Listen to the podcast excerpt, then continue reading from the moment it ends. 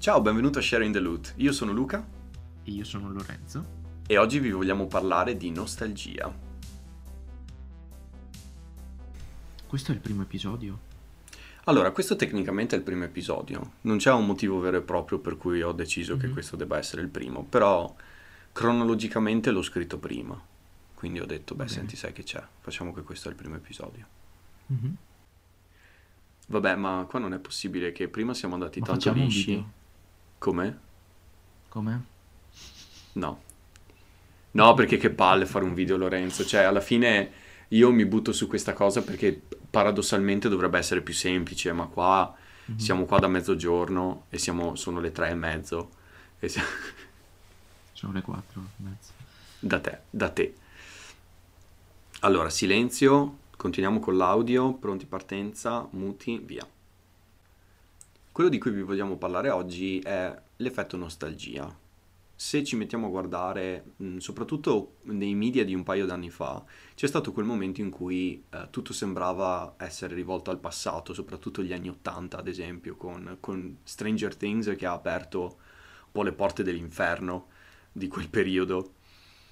Ehm, e in effetti, secondo, secondo noi, eh, quando siamo messi a scrivere, mes- messi a pensare un po' a che cosa volessimo parlare, mh, ci sembrava una- un effetto sensato dato, eh, date le difficoltà del mondo attuale, ovvero siamo in una situazione di lockdown costante, anni e anni fa, però è una situazione che, che si sente ancora nominare la crisi economica che ha iniziato a prendere piede, poi l'inquinamento, i cambiamenti climatici, tutte situazioni di disagio che portano un po' la mente a voler divagare il più possibile effettivamente. E l'unica cosa, una delle cose che porta sollievo è effettivamente ripensare al passato, perché quando ripensi al passato tendenzialmente pensi sempre a qualcosa di, di più bello, qualcosa ehm, che insomma vivevi in modo un po' più, un po' più sereno, un po' più spensierato.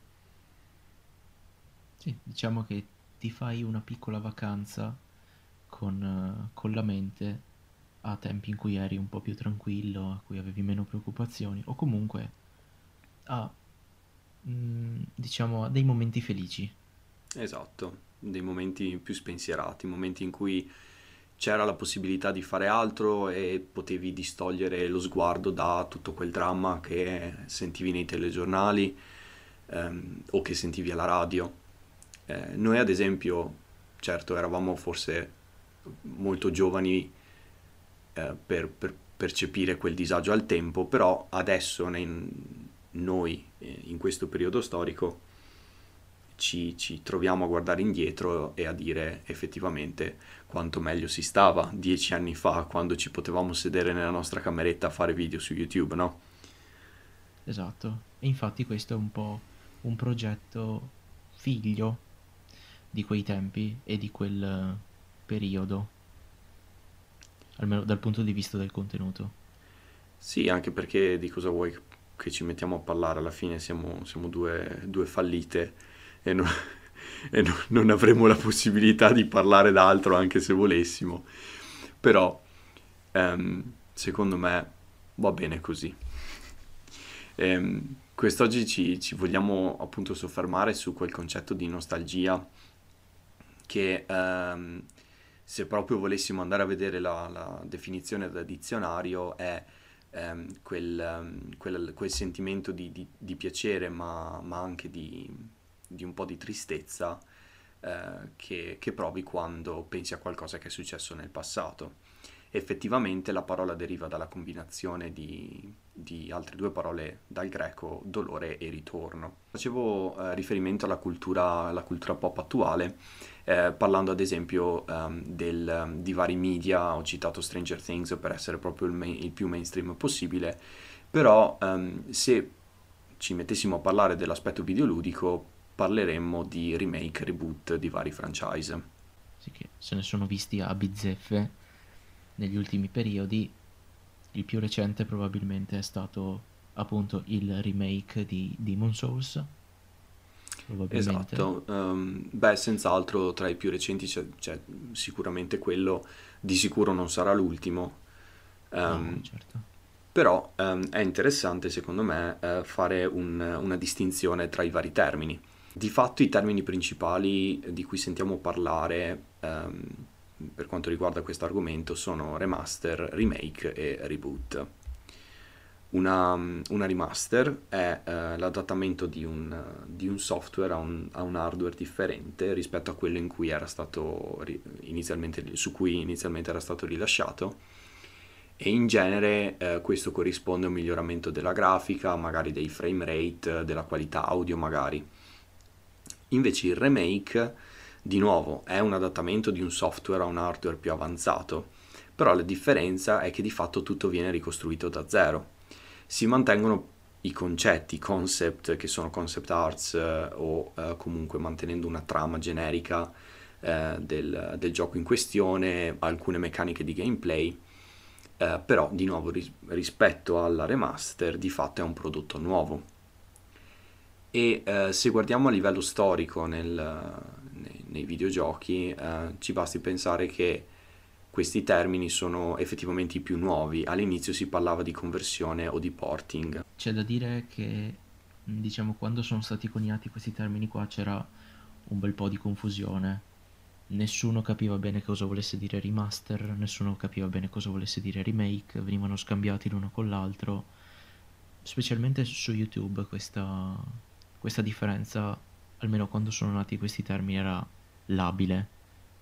Ma penso proprio perché fosse un po' una, una situazione per cui non- in realtà non erano proprio ben definiti fin dal principio ed è stato un po' un, eh, una definizione che si è definita, prodotto dopo prodotto e, rilascio- e release dopo release.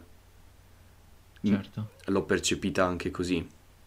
Mhm. Ehm, e poi arriviamo al reboot, eh, dove invece ehm, si prende sempre un solito software, però lo si ricrea completamente da zero. Rimane un concetto di base, però cambia la storia, cambia il gameplay, cambia il setting, cambia tutto. Ehm, se volessimo guardarne uno di recente, in questo caso potremmo parlare di Resident Evil 2, ad esempio. Sì, effettivamente è un caso di reboot che ha funzionato, a mio parere. Come dicevo prima, conversione o porting erano i termini iniziali con cui venivano definiti questi, mh, ehm, questi videogiochi, effettivamente. Ehm, in particolar modo, eh, l'inizio di questo è stato visto nei giochi arcade e i loro adattamenti alle console casalinghe. Ovvero, ehm, tu potevi andare nel- nella tua sala videogiochi a giocare a Street Fighter, però eh, ad un certo punto le aziende videoludiche hanno deciso di portare quel videogioco in particolare da un arcade cabinet alla console casalinga. E, questo principalmente ehm, per eh, di fatto distribuire eh, il videogioco a quante più persone possibili.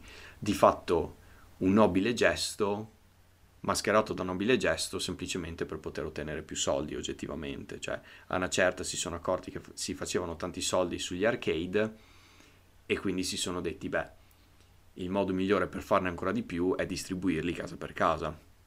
Sì, diciamo che c'era un concetto diverso di intrattenimento videoludico che poi è maturato ed è cambiato ed è diventato quello Quello che è che... adesso Esatto. sostanzialmente, in cui anche una persona che non si interessa per nulla ai videogiochi, magari sul proprio PC ehm, fa i cruciverba con un'applicazione, Ma ti immagini fare i cruciverba nelle sale giochi? Non credo sia mai successa questa cosa.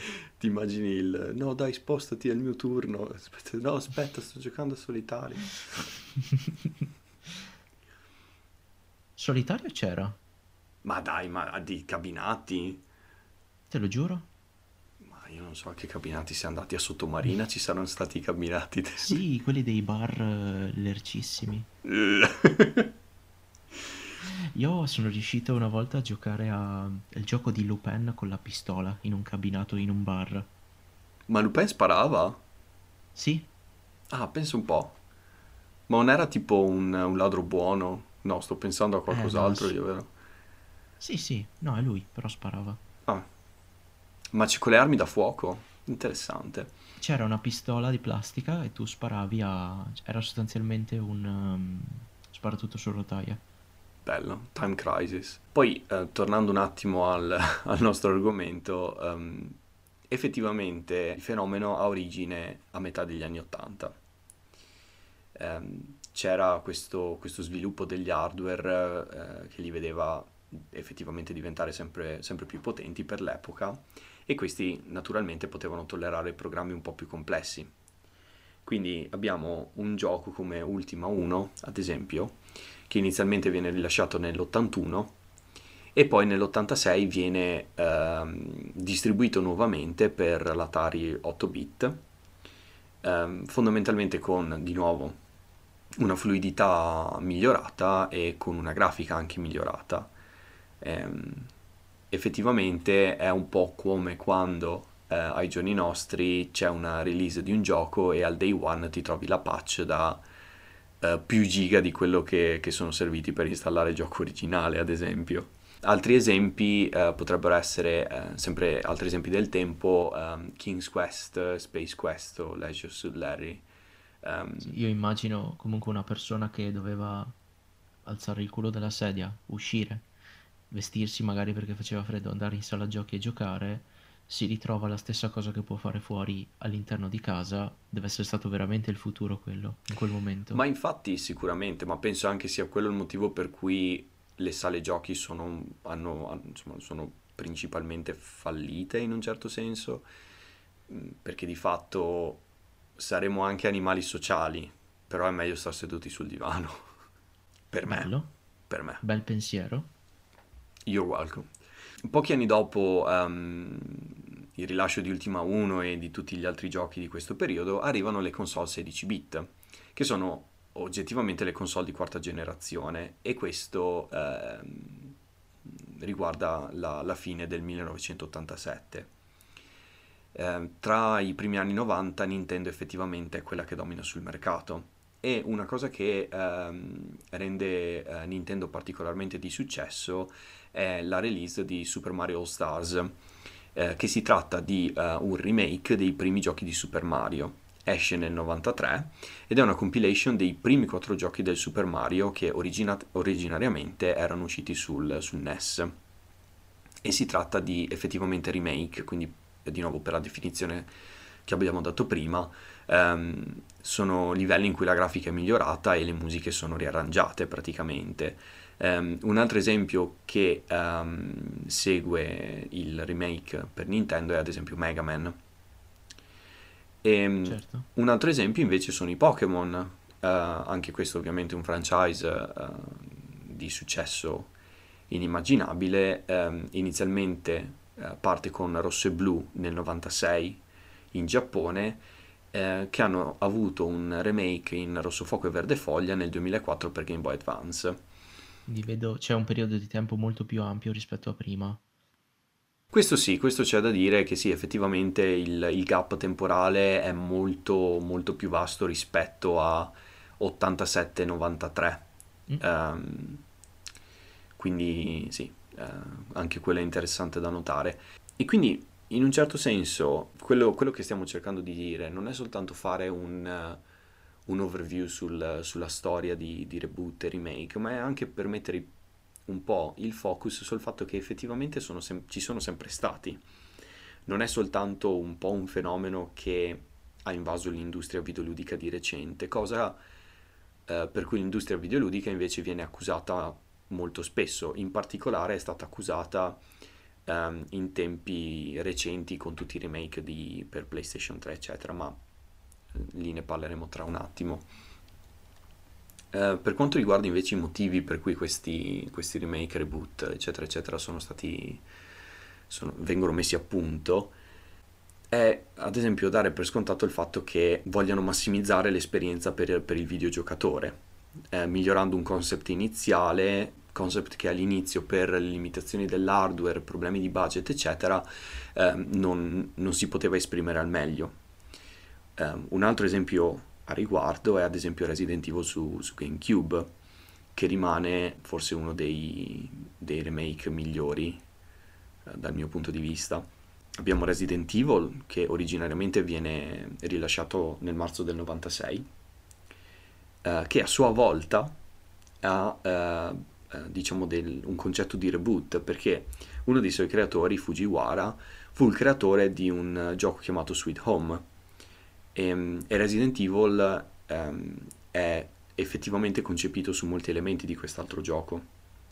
E poi però Resident Evil assume un successo molto più, molto più grande dato che di fatto um, è un po' il capostipite del survival horror più classico uh, come lo, lo, possiamo definire oggi ad esempio. Uh, Resident Evil uh, viene poi rilasciato nuovamente due anni dopo nel 98 con una versione Director's Cut che credo in America fosse quella chiamata DualShock version di fatto è una, è una versione identica all'originale però integra un sistema di vibrazione e di fatto di compatibilità col controller DualShock eh, e che permetteva praticamente il controllo del personaggio con l'analogico. Cioè che ci fosse il bisogno di fare una versione su questa cosa io lo trovo molto affascinante, non so Beh, te. Io penso che dal punto di vista di un produttore di videogiochi o comunque un designer entusiasta del suo lavoro, il fatto che si apra una nuova possibilità su cui lavorare penso che cioè, sia abbastanza stimolante da questo punto di vista.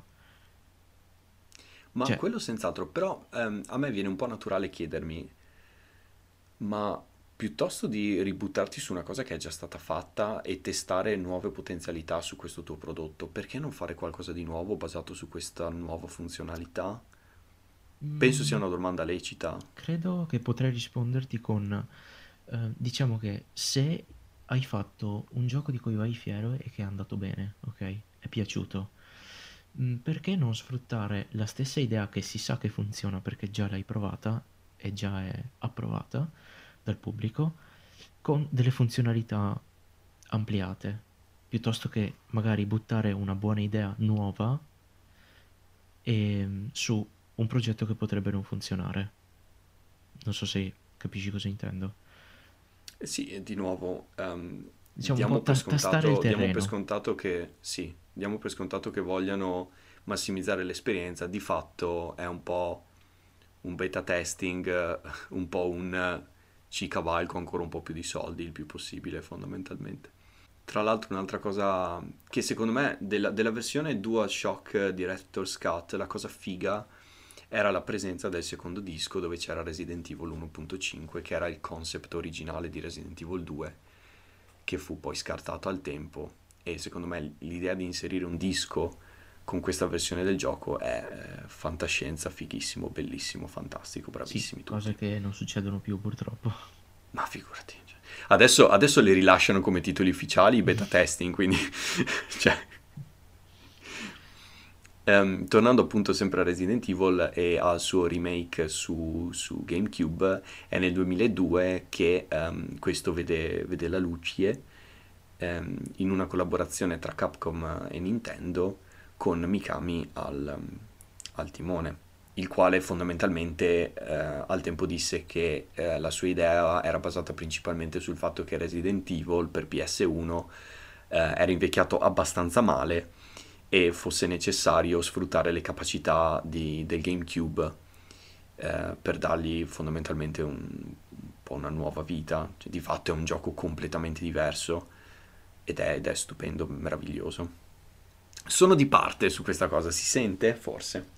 Di fatto ci, ci siamo concentrati per ora sul fatto che ehm, queste, queste edizioni abbiano l'intento di rinfrescare il brand, eh, rilasciando versioni aggiornate con lo scopo di coinvolgere eh, molte più persone rispetto a prima.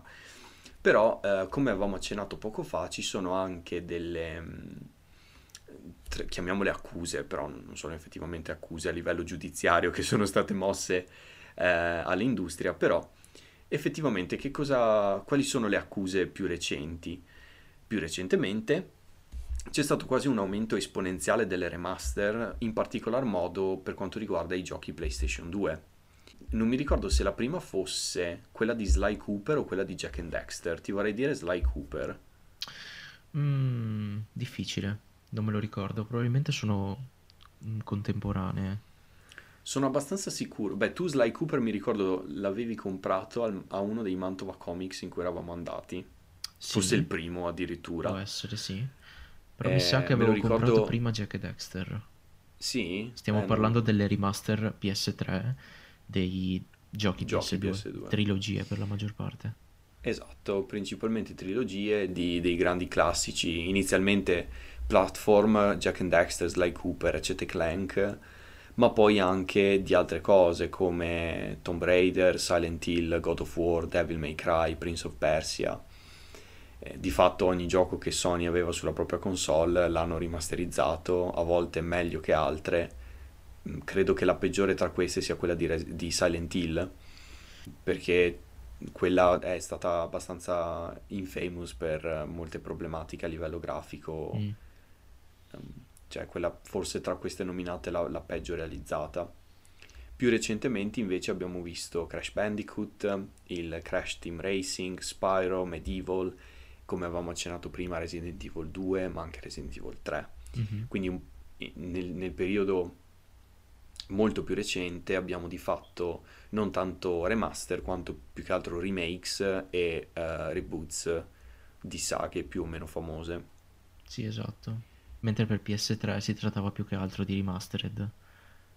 Esatto, eh, e il problema di quelle, a cui mi stavo ricollegando di nuovo, era il fatto che una remaster oggettivamente non aggiunge moltissimo al titolo precedente. Se un remake ha, dal mio punto di vista, motivo di esistere perché comunque aggiunge dei miglioramenti o effettivamente delle cose nuove, partendo da un'idea originale, una remaster si tratta soltanto di ottenere eh, una versione del gioco ehm, sulla tua console eh, che ti è più comoda fondamentalmente, perché di fatto è quello, si tratta di quello. Cioè, si tratta di avere un gioco dove ci sono i trofei adesso e avere la grafica strecciata a 16 noni. Mm, sì, più che altro vorrei porti l'esempio che secondo me è più calzante di questa cosa qui. Mhm, La remastered che è stata fatta di ehm, Ico e Shadow of the Colossus Sì. da PS2 a PS3, che è stata Mhm. una remastered 1 a 1, per carità, mm, che diciamo è stata fatta più che altro per poter mettere a disposizione di più persone questi due giochi che io reputo veramente molto belli e che prima magari erano sconosciuti per la maggior parte, almeno qui da noi. Quello che è stato fatto poi è stato il remake di Shadow of the Colossus da parte di Bluepoint per Mhm. PS4, mm, che purtroppo secondo me è stato sminuito dalla remastered per PS3. Nel senso, se non fosse esistita la remastered per PS3, credo che il remake su PS4 sarebbe stato veramente un evento. Però, ehm, al di là del- dell'anticipazione, diciamo, della cosa, eh, avevo letto che comunque il problema anche di quella, eh, di quella versione PS4 sono i controlli, Ovvero? ovvero che sei clunky as fuck e sei un pezzo di legno che cerca di arrampicarsi su una montagna che si muove. Come, come nell'originale hanno mantenuto Come nell'originale, è vero, come nell'originale. Quindi, oh, tutto fedele, grazie, grazie che l'avete fatto Esatto. uguale. Quindi, se vogliamo vederla nel modo più nega- negativo possibile, eh, tutta questa situazione è delirata nel fenomeno odierno eh, di dare un contentino ai fan e di creare un qualsiasi remaster, remake o reboot che viene richiesto alle software house. Ad esempio, a tal proposito abbiamo Final Fantasy VII. I fan non hanno smesso di fracassare i coglioni una volta che sia una e alla fine l'hanno fatto e poi erano contenti? Nessuno era contento, secondo cioè, c'è molta gente che era stata contenta, però adesso si vedrà che cosa succederà. Crash Team Racing credo sia anche nel momento in cui c'è stato l'annuncio del remake di Crash, quello ha triggerato in automatico chi voleva il remake di Crash Team Racing, ad esempio. Però se da una parte posso capirlo magari con Shadow of the Colossus dove c'è un salto da PS2 a PS4, è davvero necessario che tu mi faccia un remake, una remaster o un reboot di un gioco che eh, è uscito nemmeno dieci anni fa? Cioè, perché dovrei comprarlo? Soprattutto avendolo già giocato, magari. Cioè, perché io mi sono comprato Demon Souls su PS5? Perché, Perché è è bello. bellissimo da vedere. Eh, capito. Cioè, è una situazione, penso sia una situazione molto complessa e molto difficile Mhm. e non è questione di giudicare la gente che si compra queste cose necessariamente, o non è neanche necessariamente tutto riconducibile al- alle motivazioni per cui queste cose vengono fatte, perché è ovvio purtroppo che queste cose vengono fatte per soldi e puntano sempre di nuovo sull'effetto nostalgia di cui avevamo parlato. Penso ci siano analisi, analisi di mercato che si occupano solo di questa cosa qui, per scegliere anche Esatto. solo quali prodotti proporre al pubblico. Esatto, ma poi ehm, di nuovo, eh, ed è per questo che siamo in grado forse di, di riuscire a percepire il fatto che nell'ultimo periodo c'è stato questo boom, boom, questo boom di, mh, eh, di focalizzazione sul passato e quindi eh, il, il mostro capitalista a capo di- delle industrie videoludiche ha detto, "Mm, aspetta che sto usando un po' di nostalgia, aspetta che ci capitalizzo sopra facendoci un sacco di remaster, remake, reboot. Probabilmente mh, credo che i porting di Resident Evil 4, nonostante tutti i remaster, reboot che vuoi di God of War su qualsiasi console, Resident Evil 4 rimanga ancora imbattuto. È probabile, sì. Tra l'altro, non è uscita da, da molto la notizia che esis- esisterà effettivamente un remake di Resident Evil 4. Come ti fa sentire questa cosa? Sono, sono più per la scuola di pensiero eh, per la quale non c'è bisogno.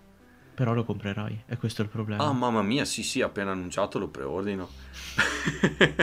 Ed eccoci. Ed eccoci, amici. Il figlio del capitalismo.